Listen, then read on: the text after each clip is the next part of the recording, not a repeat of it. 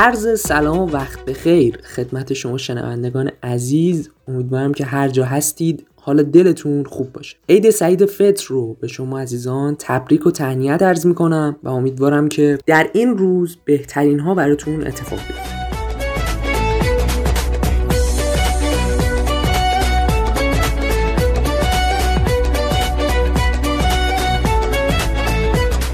خب تقریبا چهارده ماه از ورود ویروس منحوس کرونا به کشور ما میگذره. در همون ابتدای ورود ویروس کرونا به کشور و شناسایی مبتلایان یه ستادی تشکیل شد در دولت به اسم ستاد ملی مقابله و مدیریت بیماری کرونا و همچنین ستادهای استانی هم زیر مجموعه ستاد ملی تشکیل شدن.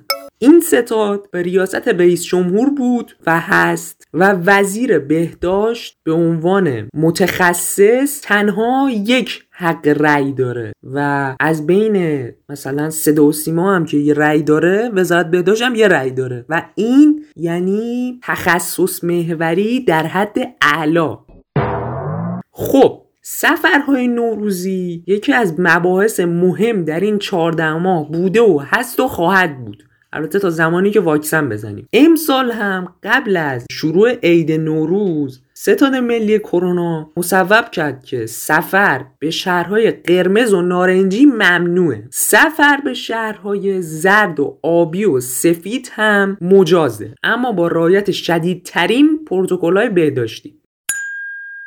خب اما اگر شما 500 هزار تومن در کارتتون پول داشته باشین مبتلا به کرونا نمیشین. حالا اینو در چه صورتی عرض می‌کنم؟ در صورتی که شما به شهرهای قرمز و نارنجی سفر کنین می‌تونین جریمهش رو بدین و بیماری کرونا رو بخرین.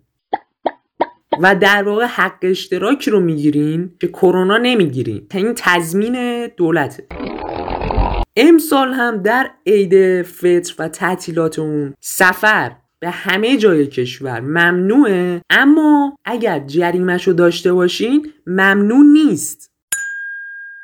یعنی این ممنوعیت شامل افراد ثروتمند و دهک های بالای جامعه نمیشه.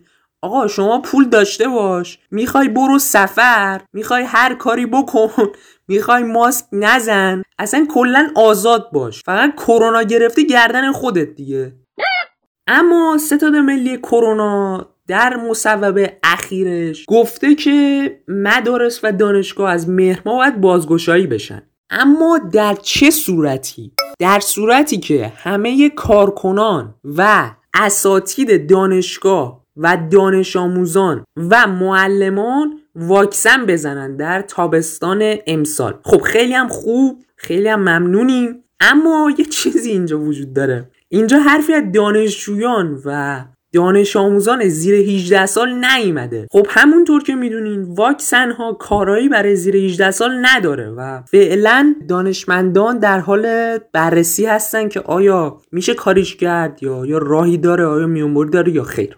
اما خب یه قانونی در ستاد ملی کرونا وجود داره و این قانون هم به صورت تجربی به مردم آموزش داده میشه. اون هم اینه که شما اگر برید یک اداره یا یک دانشگاهی و اساتید و کارمندان اونجا واکسن داشته باشن و زده باشن و آنتیبادیشون قوی باشه ولی شما واکسن نزده باشین خاناخا شما هم کرونا نمی‌گیرین. یعنی این قانونی که به صورت تجربی وجود داره و اینو کرونا بعد از 14 ماه یاد داده به ما و ستاد ملی کرونا هم به ما داره آموزش میده. خب پس اینقدر نگین چرا واسه دانشجویان واکسن نمی‌زنن؟ چرا واسه دانش آموزان زیر 18 سال واکسنی نیست؟ این قانون ثابت می‌کنه که همین الان هم شما کرونا نمی‌گیرین.